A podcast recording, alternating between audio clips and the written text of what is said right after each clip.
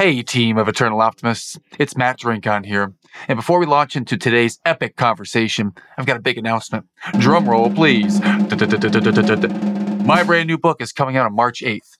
And perhaps even better news, you can get it for only 99 cents on Amazon that day. We don't run ads on the show. And if you ever want to give back and support the Eternal Optimist community, go to Amazon on March 8th and get the Kindle version for only 99 cents. Just search for the book title, The Eternal Optimist. It's never too late. And you can download it directly to your device. Now, let's get to the show.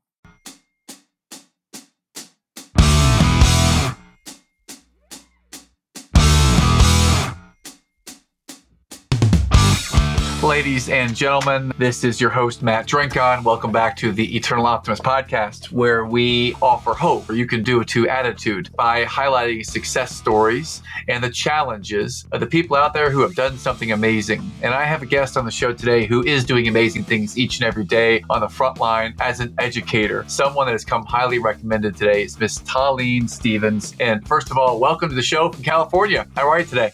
I'm great. Thanks so much for having me. How are you? Crushing it. Fired up. It's Friday. I'm going tonight here on February 2nd. I'm going with the kids to Kate's Skate to go and do some skating. So that should be pretty fun. We're a month That's away fun. from my book launch. So I'm super excited about that. So you ask how we're doing, and that's it. Pretty fired up. You're today. just fired up, doing Yeah. great. Oh, that's awesome. Glad to hear it. Have fun skating time. Roller or ice? roller skating. I've actually never been ice skating. I've been to rinks before and I've tried them on. Maybe was on ice skates for a minute. But the skating on a blade, I watch it at the Olympics. It looks really cool. To see them get down and do all that skating around the cones, but I've not done it before. Have you ice skated before? Just as a kid, like I have a memory of being about four or five and ice skating, and my parents will always tell me this story. I think I cut my finger a little bit on the blade trying to put it on. And then ever since I got one nick, I was like, no, I'd rather go to the vending machine and have snacks. And they're like, you wouldn't even try again. And I'm in the process of trying to change that about myself. Even if I mess up or I hurt myself, I'm going to get back up and do it again. Great. That feeds right into our podcast. I love it. Working on the things that are challenging. So let's start off this. So, Taleen, give me three bullet points, if you don't mind, on high level context to set our conversation up. What are three things about you that you might share with the audience to kick us off? All right, three things about me. I'm going to start off with the basics because it really feeds into the higher level stuff. So, I am a mom of two. I've been married for almost 12 years and I have been an educator for 15 years, classroom based, and then homeschool. And then now I'm an instructional coach specifically for language arts at our school and for kindergarten through eighth grade. And so, that's one facet. Like, that's things that Okay. you would see on a bio or whatever. But the next bullet point would be because I'm a mom and because I'm an educator, I strongly believe that there is a way to do this better for our kids, right? So to educate them better, to teach them that there's so much more out there than whatever's written in a textbook, that learning is all around them and there's always room to grow, even if you feel like you're an expert at something. And if you're not an expert at something, that's okay. And to learn from our failures and our mistakes. And we do this through a variety of teaching methods, but one of my favorite ones is through project based learning and to empower the adults that are in charge of kids to be able to embrace that mindset and then to subsequently empower the kids that they're with that mindset. So I've made it my life mission to do that. And so that's bullet point number two is my super duper life mission. And then bullet point number three would be that I'll go lighter. We just got a dog and it's very heavy on my mind because we are spending so much time with it and trying to train him or her actually. And she's a puppy. And so our first time getting a puppy and things like that. We are working together as a family to really try to set us up for success in the long run. But it is not unlike having a newborn and it has been taking so much time. Uh, yes. anyway, Okay. but So we love her. big moment here, not the moment of judgment, just a moment. I'm curious, what did you name your puppy? Her name is Cinnamon. Cinnamon. Cinnamon yes. yes. My son's seven, my daughter's five. My son was dead set on wanting to name our next pet Cinnamon. And so here we are. She's Cinnamon. And my husband begrudgingly agreed to that. He was like, no, but it is what it is. And it's hard for little kids to stay. We have friends who come over and they have toddlers and stuff. And they're like, what's your dog's name? And we're like, Cinnamon. And they're like, well, they can't pronounce it very well. So she'll be whatever variation of Cinnamon comes out of their mouth. I'm going to transport back to 1987. I'm 10 years old. I'm in fifth grade. We're getting a new puppy. We already have one Yeah. named Candy. It's a little Pekingese puppy Oh, named that's Candy. a great name. Yeah, well, that's the name Yeah. that she came with when we got her from the pounds. We got Candy, and then we got another Pekingese puppy just after that. And she was a newborn, so we had to name her. And I wanted to name her Phoebe because I'd been watching Fast Times at Ridgemont High. I had a crush on Phoebe All Cates. right, yeah. She was also in Sure. Gremlins, so I wanted to name the puppy Phoebe. Okay. And my mom and dad were like, "Nah, she's going to be Taffy." So we have Candy and Taffy. I wanted Phoebe, but ended up loving Taffy. I'm sure that everyone's going to love That's so cute. You could just whisper Phoebe to her. We like our name together. We're Yes. doing it together. yeah. Let's go back to something that you just shared. One of the things that is important to you is the mindset of always room to grow. I love that. And Yeah. learn from failures or mistakes. So I'd love to go back in time to a point in your life where you can look back and say, you know what, that was a real challenge for me. So go back in time, if you will. You could go yesterday or go all the way back to when you were born. But what's something that's been challenging for you in your life, Taleen, that we can share the story? So, one of the things that comes to mind, my experience in school, it was challenging Okay. when I was probably in upper elementary, fourth through sixth grade or so. I came from a Armenian school because I am Armenian, but we lived about an hour away from that school. So there was a good portion of my life where we were commuting to and from the school. And then my parents were like, this is not sustainable anymore. We're going to have to send you to a school that's more local. And we did that. And when I transferred to that school as a kid, aside from making friends, which was very difficult in the beginning, there were clicks already made and things like that. And navigating that, I strongly remember what it's like to be a child trying to just fit in and to be invited to play games at recess and to do things like that. But I also really had a hard time keeping up with the workload. And in retrospect, it didn't even occur to me until I was an adult. In retrospect, I think I had a little bit of a language barrier, even though we had an English speaking household and I was still Okay. speaking Armenian at school and with my grandparents and things like that, and my dad Okay. because my dad's Armenian, my mom's not. And when I would go to school, I would read all the information, but I would not comprehend it. And then it was like mountains of paperwork that we had to do and worksheets and comprehension questions and things like that. And I was just getting buried. And it was so difficult to navigate. I just felt like I was failing socially, I was failing academically. And it even got to the point where my parents, they were doing their best to help me. And then eventually they got me a tutor. But the part that I think led to me needing a tutor is in the fifth Okay. grade, we had report cards that were sent to us every quarter. There's four quarters in a school year. And then the third quarter report card, I got an F in science. And I needed to get the report card signed by my parents, and I was terrified to show them. And Yeah. I forged a signature and I turned it in, let it go. And then I knew that the fourth quarter report cards were going to be mailed because it's summertime at that point. And so I was like regularly checking the mailbox over the summer, trying to just make sure that I could snatch the report card before they saw it. And then I assumed that I would just bring up my grade in the fourth quarter. So it would average to be like a, a C. Yeah. And they beat me to it. They got to the report card before I did. And they looked at it and they were like, What happened? and they were like, I don't remember seeing this. And I tried gaslighting them as a 10 year old would. And I would be, You signed it. And they're like, No, you, we would have remembered that. And I got into so much trouble, not for the grade, but for forging Yeah. a signature and lying. and Yeah, So, yeah. but then they realize and they know I was having a hard time. And they're like, we need to get you help. If you're struggling with a subject, like, we're not going to punish you for it. We need to get you help. And I went and got a lot of tutoring.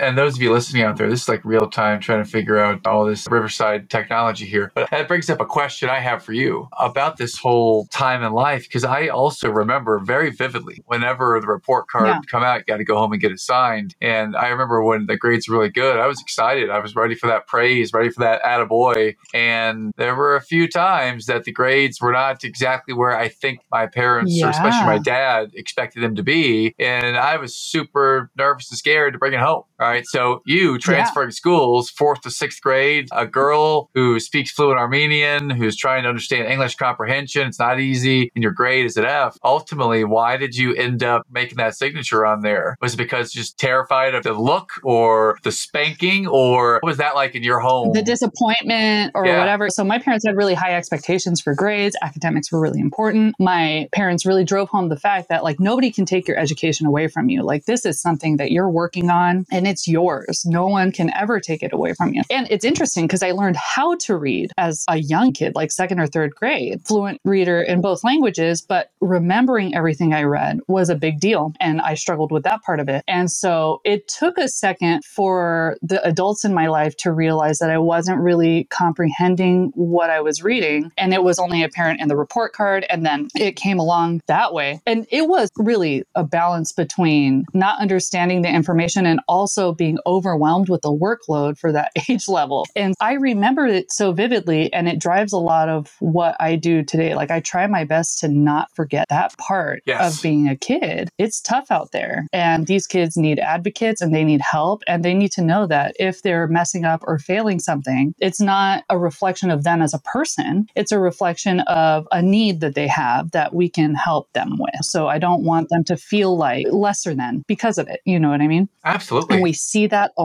lot on campus. I experience it a lot with my own children, and it's just plays a huge part as to whether or not they feel successful in the long run, how they deal with those failures, how they're behaving because of it. We can dive into that whole thing later too. Well, so it's I really love that interesting. you're able to do that because so many people will, will have this experience at a young age and they'll just compartmentalize it, keep it inside, never talk about it again. And then it gets to parenting their own kids. And it's the same thing that happened with their parents. And out all the great stuff that our parents gifted to us, a lot of amazing stuff because we're here today and we're doing fine. And there's still some of that challenge stuff that we as kids are learning to process. So, how has your experience helped to guide you as a mom and then be an educator who teaches others? Because I think that's the whole essence of eternal optimism is being able to take the stuff that happens in our lives, use it to our advantage to have an impact. So now that you've shared your story, you have awareness of all the stuff that's happened. How has this informed you and, and helped you as a parent to show up?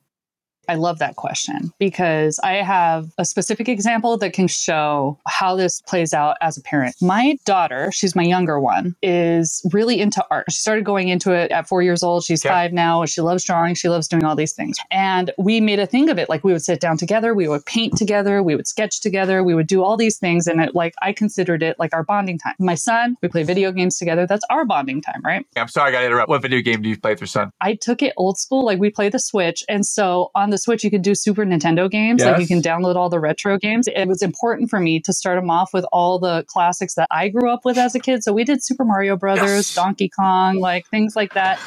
and then Mario Kart. And then now he'll still go back to it. And he started playing Sonic and things like that. And then now we got the more upgraded version. And so, like, my favorite thing to do is Mario Kart Deluxe 8. Yes! That's my favorite pastime. And I like battle mode, specifically Bob-omb Blast. That's just my favorite. And it's what I use to like decompress. And then I'll just take a 20 minute break, play it, and I'll play it with him and stuff like that. Okay, we're not done here. Hold on one second. Most important question of the, of the podcast. Okay. What character do Yeah. you play as when you're playing Mario Kart?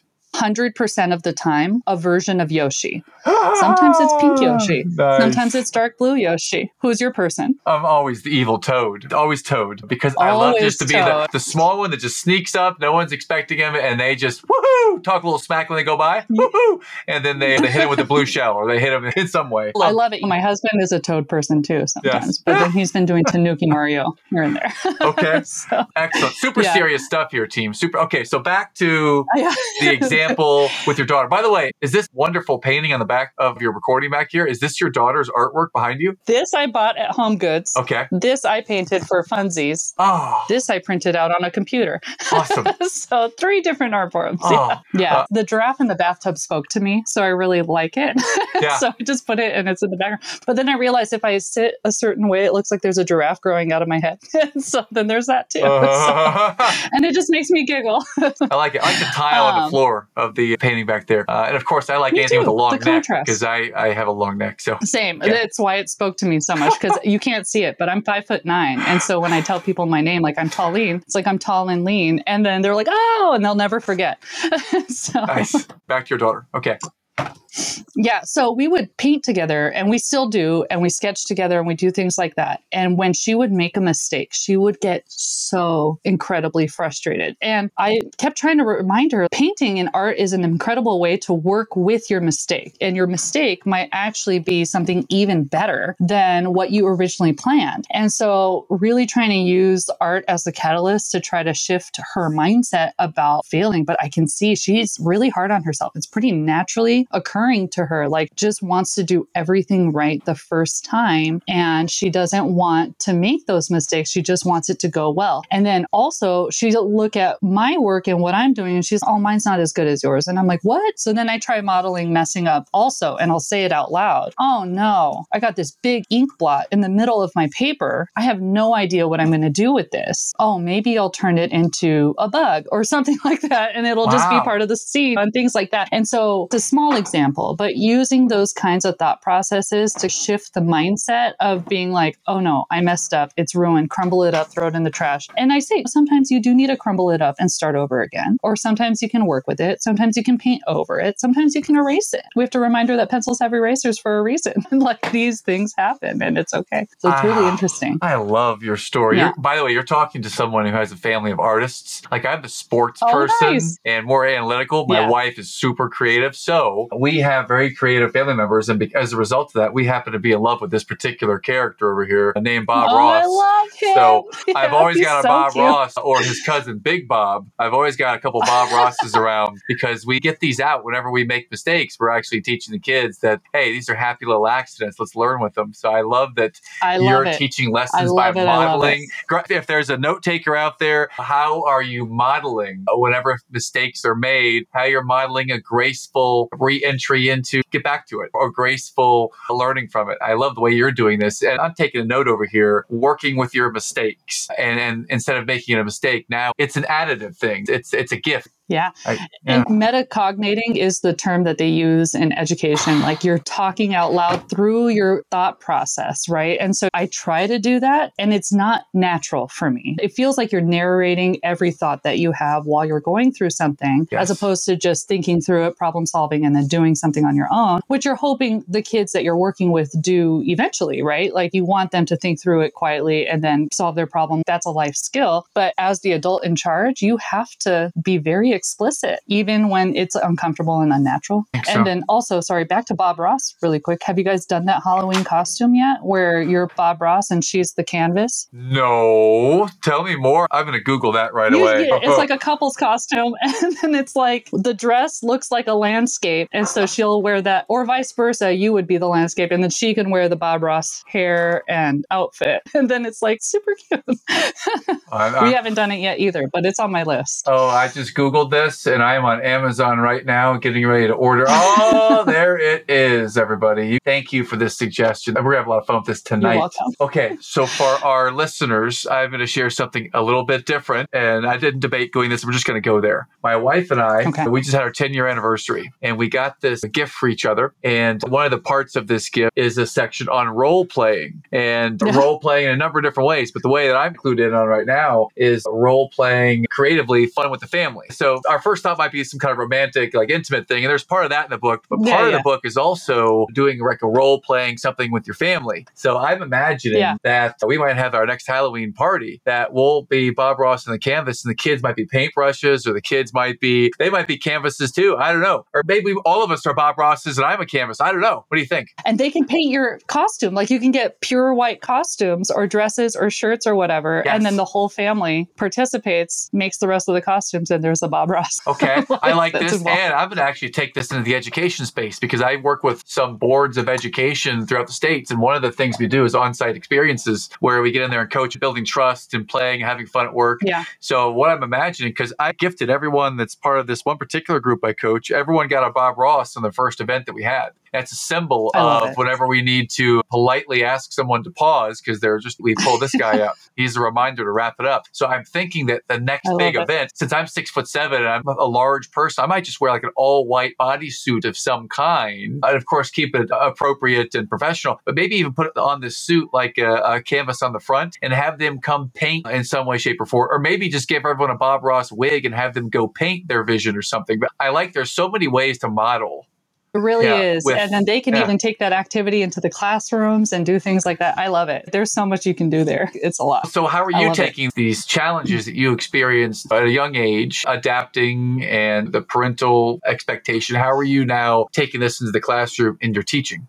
So, a couple things. One of my main goals is to collaborate really well with the families that are involved with their kids and to remind them on day one and even before day one, if I have an opportunity, that we are in this together. It takes a village to raise a child. And for this year, I'm part of this village. So, you let me know how I can support you with your goals for your kiddos. And I'm going to do the same for you for how you can support me with your kiddos while they're in my classroom. And then we can work together and we have this open line of communication. And then also, after the first day of school, I highly recommend people do this. I don't have my own classroom anymore. I teach teachers, that's my job now. Yes. But I highly recommend that my teachers reach out in the first day, if possible, but first day or two of school individually to each family and make that positive connection home. Even if that kid was a lot on day one, find something about them that was really good and bring it home to the parents so that they know that every time they hear from you, it's not always bad news. And you're training your mind to look for the positive, even when something presents to be incredibly difficult. If you have a kid that just a lot of energy and they're running Yes. around the room and they're not following your directions and they're really difficult to do what you need them to do in Yes. those times, you can work with their energy. You can say, okay, this kid has to move. But when you communicate with the family, say, I love the energy that your kid brings to my class. It just Okay. makes it so much more fun. And it is going to inspire me to think of ways to make sure that I can keep him or her engaged in my class in a different way that I might have not thought about before. And so you are training yourself to think about and look for the good. I love it. And when I'm working with the kids, to really keep in mind that these people are people. They come with their own set of skills, strengths, needs, all of those things. And so to have a couple tricks up my sleeve or ways that I need to teach a concept in order to make it stick for them. And not everybody's going to be performing at the same level. Not everybody comes in speaking the same language. yes. We are in LA County, so we have a large subset of multiple backgrounds and ethnicities and languages and things like that. And so, in order to connect with them, you remember they're humans, they have needs. You connect with them first. You have to make that connection with them to make them want to come to school, want to be in your space, and want to learn before you address any sort of academic rigor that they might be coming across. And then, when it comes time to teach them a new concept or to do something, you might approach it in a physical way and have them do a relay race to do their spelling list. Or you might have them do an art project to practice their math facts. Or you might have them, whatever it is that makes them learn better and build that confidence in them before you're asking them, because you do want to teach them the grit to sit down and go through the things that are not as pleasant or take a ton of time to read and answer a question because they are all standardized tests at the end of the year and you want them to be able to sit through all that. But you build it up incrementally and you build up that inspiration and that love for learning and that love for growth. And then you can teach them how to sit through the more unpleasant things that they're going to have to go through, like standardized tests and things like that. Yes. Yeah. Okay. So what I'm hearing, I'm thinking in my mind is just on rocket fuel right now. I'm thinking about the different ways to apply this. Let's say there's a classroom of 14 kids, and in there, there's this one particular boy, and when he gets jazzed up, he doesn't listen very well. He he goes around in circles and he can't stop talking, and he just keeps moving around, and that inspires a couple other kids to get really energetic. And there's a little bit Yeah. of chaos in the classroom. And if I'm a teacher who passionate about these kids, and I'm super frustrated that this particular kid won't just sit still, then there are other ways than just discipline or just shut him down completely. Not just to let him run wild, but there are other ways to help Yeah. find that creativity. It could be art projects, it could be relay races, it could be some form of creativity that you've just described. And I wonder how many teachers do that. Hopefully most of them i really think that teachers have that best intention. And it's hard to remember when you're in the moment sometimes. You're just frazzled and you're just trying to get through the lesson and Yeah. hit these objectives and the targets yet you're still wanting to not be like a total boo-boo butt to that kid because clearly they're struggling with something. But it takes a lot of conversations with that kid and coming at it from an empathetic perspective. Hey i noticed that you're having a hard time sitting down while I'm teaching. Uh-huh. And I really want you to get this topic and this concept. And so, what I would remind teachers to do is a couple things. One is keep their attention span in mind and Okay. teach them like coping strategies. Like for me, whenever I have to listen to somebody speak, and I'm about to go into a meeting here when we're done, I'm a doodler. I doodle, I note take, things like that, things that I need to do to keep myself moving so that I can stay engaged and I can retain the information a little bit better. And we try different strategies. That might not be the thing for that kid, but you can try it and see if it works. The other thing you want to do is empower those kids because they are seeking a way to be noticed. Oftentimes, it is attention seeking behavior, things like that. I do have a memory of teaching, this had to be like 10 or 11 years ago. And one of my kiddos was diagnosed with ADHD. He really had a hard time sitting down and had the best intentions, but Okay. would just constantly interrupt, get up, run around, things like that. And so we were talking about it, and I was actually going through my master's program at this time, and somebody had a great idea, and I was like, oh my gosh, I want to do this with him. So you get kids' books. And if you look it up, there are also other creators on social media and stuff like that that will highlight books that have main characters that have the similar issues that the kids have. So I got a bunch of kid books where the main character had a hard time sitting still or staying attentive to a lesson and things like that. And then what you do is you have the kid teach the class Huh. about about that particular issue. So I remember him getting up in front of the class and we got him all these resources and he would say something like, "Do you guys ever sit down for too long and you start getting antsy and you want to move around?" And everybody could relate. They raised their hands. And then he was like, "That's how I feel, but like all the time and it doesn't take me that long to start feeling that way, like maybe just a couple minutes." And so then I asked him first if he was comfortable with doing this and he was. And uh-huh. then the kids then were empathizing with him and they understood a little bit more about where he was coming from. I'm not trying to make a mess of the class or anything like that. It's just I really have a hard time sitting still. And so we're working through things to try to figure out how I can still work in a classroom setting. And it was really eye opening for me because it inspired him to just take ownership of it and learn more about it and then teach his peers about it so that they were empathetic about what was happening. I've taken a few notes in the last few minutes that's just been really amazing. And I'm going to take these back and journal about it and think about it. One of the things that really stood out to me, I wrote down keeping their attention span in mind. And that hits me like a ton of bricks because every eight minutes or 15 minutes, the kids want to go do something different. At least mine do, eight, seven, and five years old. So Yeah. I, I can mm-hmm. relate to that. And then you said doodling. And it's odd because as you said that, I'm looking around my office. My wife calls this like complete and utter chaos. I call it organized chaos or a symphony of my own masterpieces Sure. because I doodle all the time. what, what do you doodle, by the way? What's your doodling?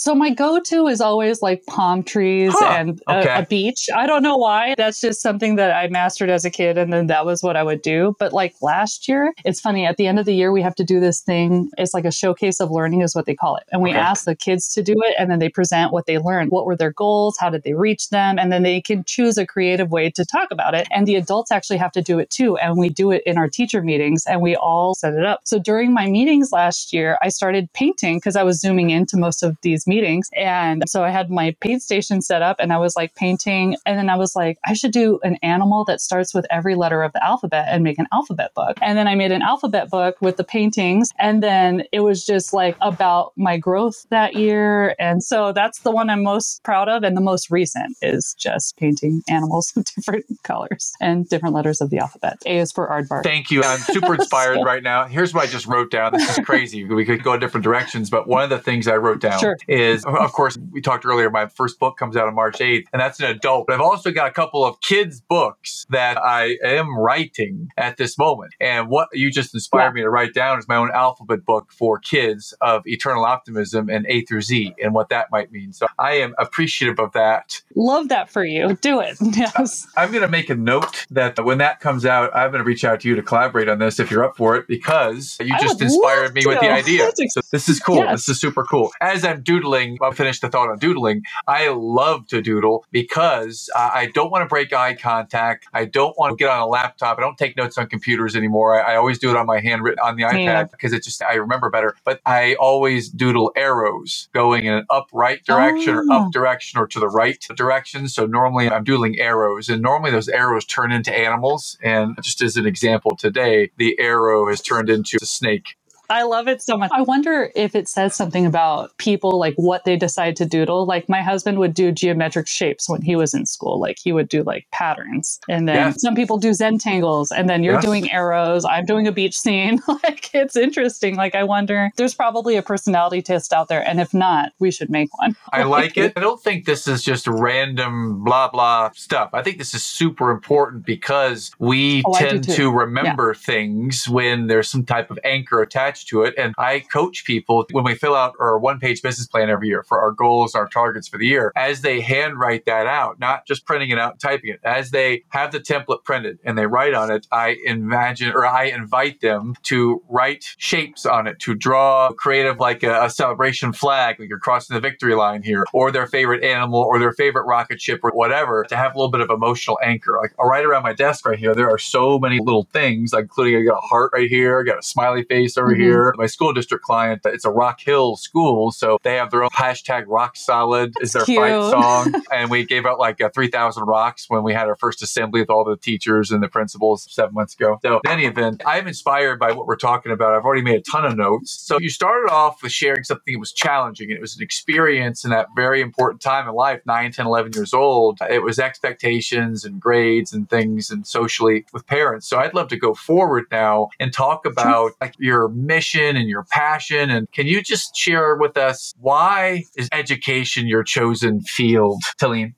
I was born with it. Mm-hmm. As silly as it sounds, I've known since I can remember that this was my calling in life and I can't question it. I've never had anything else in mind. Like I've known through and through that teaching and education was my thing. I went through a pretty traditional education in my upbringing, right? Okay. K through 12. And then when I went into college, I immediately went into a teaching program. So I was cohorted with 50 people at a public university, huge university, but I was with the same 50 people who knew knew that they wanted to do elementary education. And throughout this program, so I was 17 when I graduated high school. And so I'm 17 years old in other classrooms, taking notes, observing, writing lesson plans, and just knowing that this is what I want to do. And I'm looking at education being approached differently from different teachers that I'm observing and at different levels. Like I even observed, we had a preschool on campus. It was interesting. They had a two way mirror and hanging microphones that the kids didn't know, but we would just sit behind the two-way mirror, observe, take notes on like how the interactions were going and things like that. And then we would be sent out to other schools in the area at varying socioeconomic statuses, varying grade levels, varying all these things. And then you're just seeing what it is. And then in my senior year, I had to do my student teaching because I was getting my bachelor's and my credential at the same time. Okay. So in order to get your credential, you have to go through some student teaching. And so every day I would go, the first half of my student teaching was in a fourth grade class in a low socioeconomic status school. And she did some cool things with them. They had programs come in. I remember there was one that was about animation and they were teaching them how to do animation on a computer and things like that. And I thought, what a cool opportunity for kids to dive into something that's not just strictly math, strictly yeah. language arts, whatever. You're doing something different. Yeah. And then the second school I went to was a second grade class in a well off neighborhood. And they had lots of parent participation. And I happened to be there during Teacher Appreciation Week and we got massages and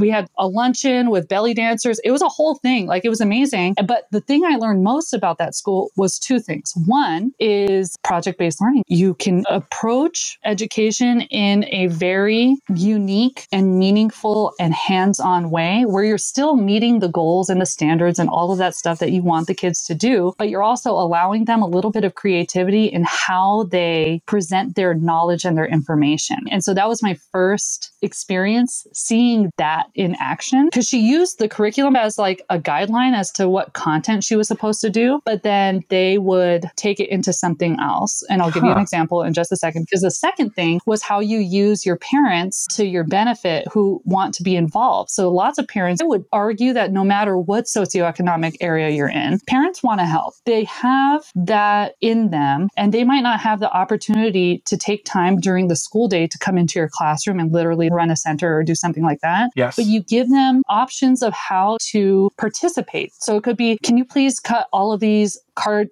uh, these cardstock papers into squares because I'm going to need it for this project. I'm going to send it home with your kiddo. And then if you could just cut it while you're watching TV or something tonight, that would be so helpful. And Okay. things like that, right? So just a way to build that community and bring in all the stakeholders in a kid's education. It's huge and it drives a lot of why I do what I do. Sorry. So then back to the project based thing, because I'm going to turn this into a literal unit that I would like to actually like market and sell at some point. Let's do it. But one of my lessons that I had to do for that second grade class, there's a book called The Truth About the Three Little Pigs, and it's the wolf's perspective about what happened with the three little pigs. So then the whole project was putting the wolf on trial. So everybody took a role, and you had kids that were attorneys for the wolf, and you have kids that were attorneys for the pigs. You had somebody play the wolf, you had somebody play the pigs, and then whatever varying participants that you needed, everybody had a role. And then when they presented it, the parents would come in and they would be the jury, and then they had to decide whether or not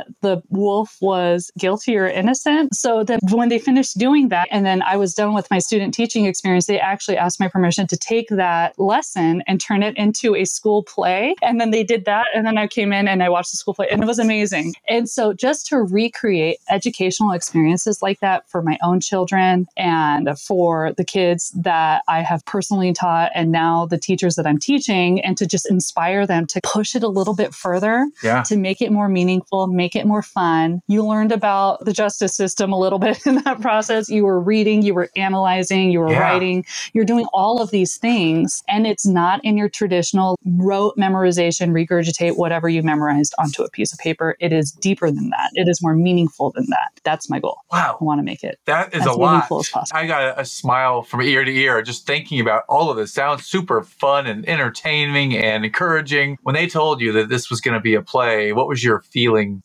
I was like, Are you okay with this? And I was like, I'm honored that you even thought that was cool enough to turn into a play school wide, you know? And I hadn't even started teaching yet in real life. I was 20 years old running this. And like I said, not to toot my own horn, but I was born with this. Yes. I know what I know. It was just inherent. And I want to use that passion and that power for good. And I just want to make, and so I'm expanding my platform beyond my school. I started podcasts. I'm trying to build my other stuff and Podcast. entrepreneurial Nice. skills don't come naturally to me. So it is a growth thing. It's a learning curve. That's the name of my podcast.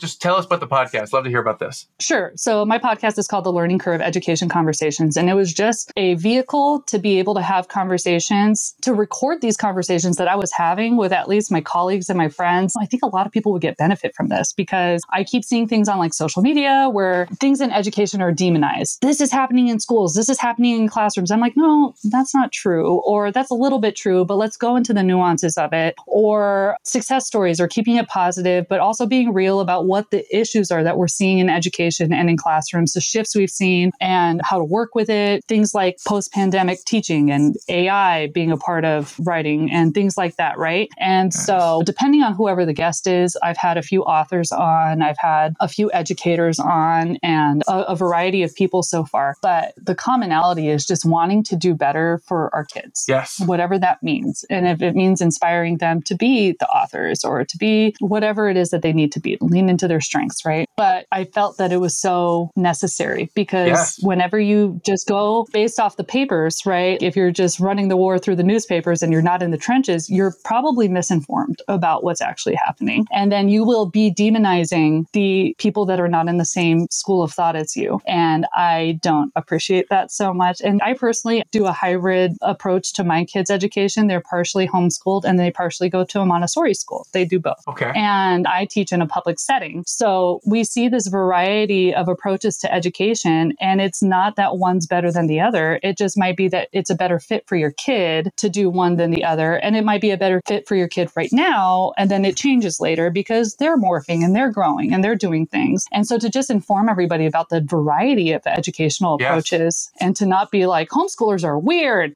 That was the stigma 25 years ago for sure. And now it's different now. Yeah. Or public schools are trying to brainwash your children. No, we wouldn't do it with that. And so to just really provide context and to have more insightful conversations that involve more of the nuances that are out there. Mm. That's the idea. So you see things yeah. from several different angles. You see it from a homeschool, you see it from Montessori school, you see it from public school, and plus we have our own experience growing up. So from all of that, how might we best ascertain which learning style might be best for our kids, different ages? Send them there and see what happens, or you notice certain thinking patterns or styles from kids around the age of eight, and then you recognize that's probably best for Montessori, probably best for public, or best for home. how do you think about that? Because I think a lot of our listeners are probably in that space where a lot of the kids are in a public school and they're doing okay. And we wonder if this is the best fit, maybe if there's a better fit. So how do you know, Taleen? I don't know. I've never think to ask the question really because we just send our kids locally where it's convenient. We moved to this neighborhood because it's got a good school district, but we don't know if that's the, the best thing for them or not. They're, they're doing okay, it would appear, right? But how do we know? Yeah.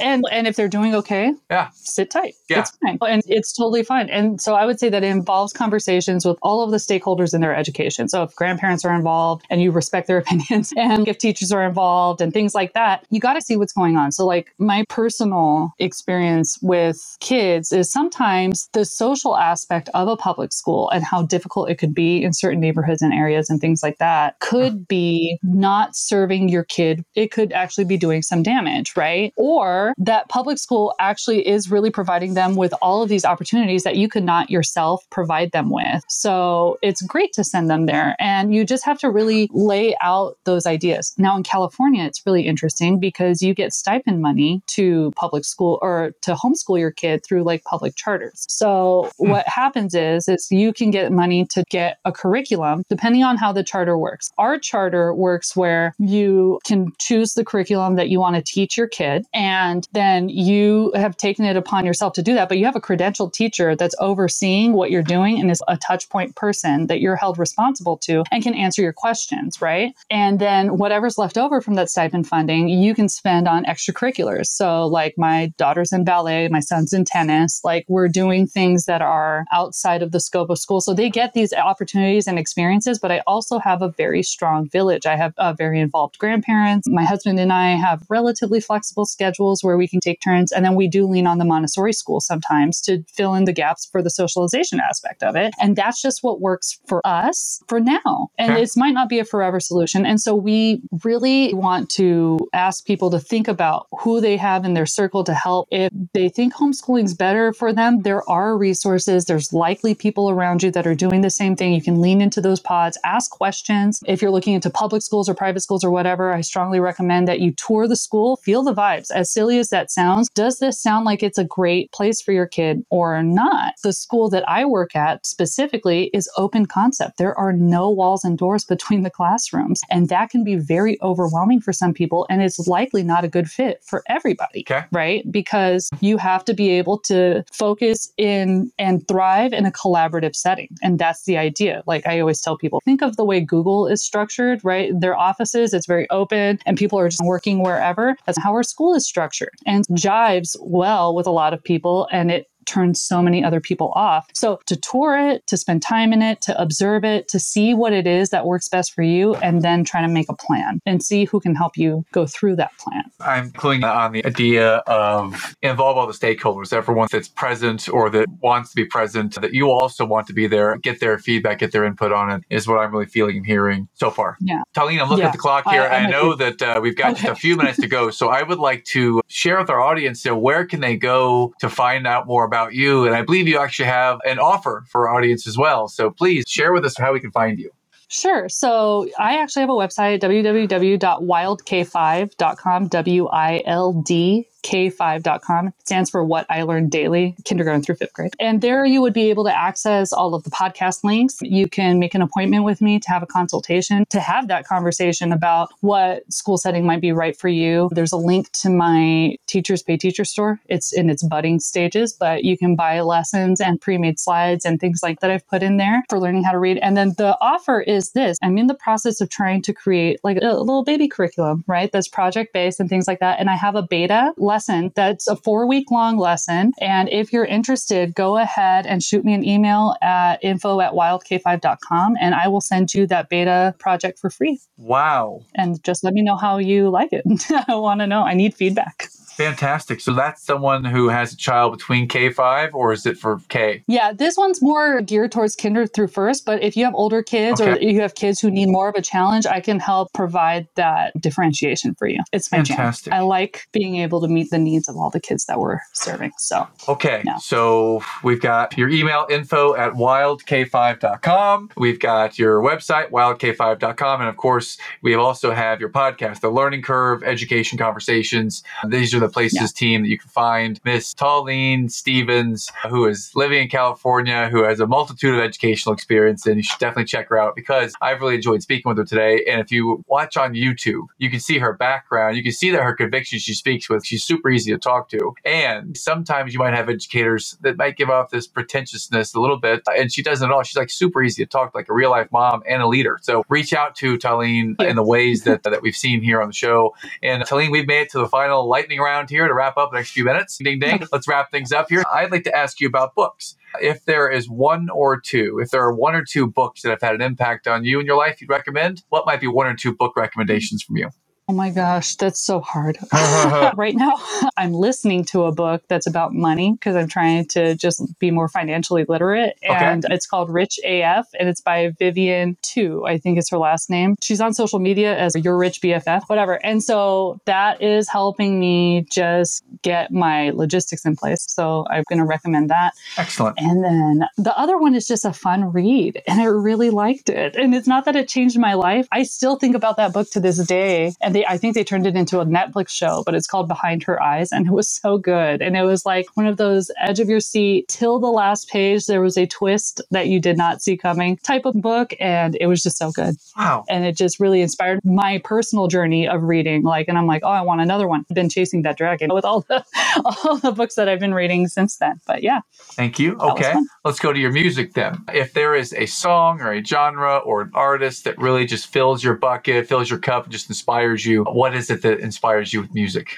Okay. There's a lot. It's very hard. Same thing with the book, but my gut instinct is Jack Johnson. I really ah, like his mellow yes. music, the vibes. I remember seeing him at the Hollywood Bowl, and it was one of my favorite concerts I ever went to. Like, I was just in the happiest place listening to him. And yeah, and just generally like if i pull up pandora i would choose like jack johnson radio. So just things that are along those lines. If i'm just trying to be in a good headspace and just easygoing and beachy almost. Awesome. Okay last question. i'm probably feeding into my californian oh. here no i, I love jack johnson too. That song bubble toes is on my yeah. driving list so i love it. And i'm gonna give you last question last word then that's a wrap here it is this is the eternal optimist podcast when i say the words eternal optimist. What does that mean to you?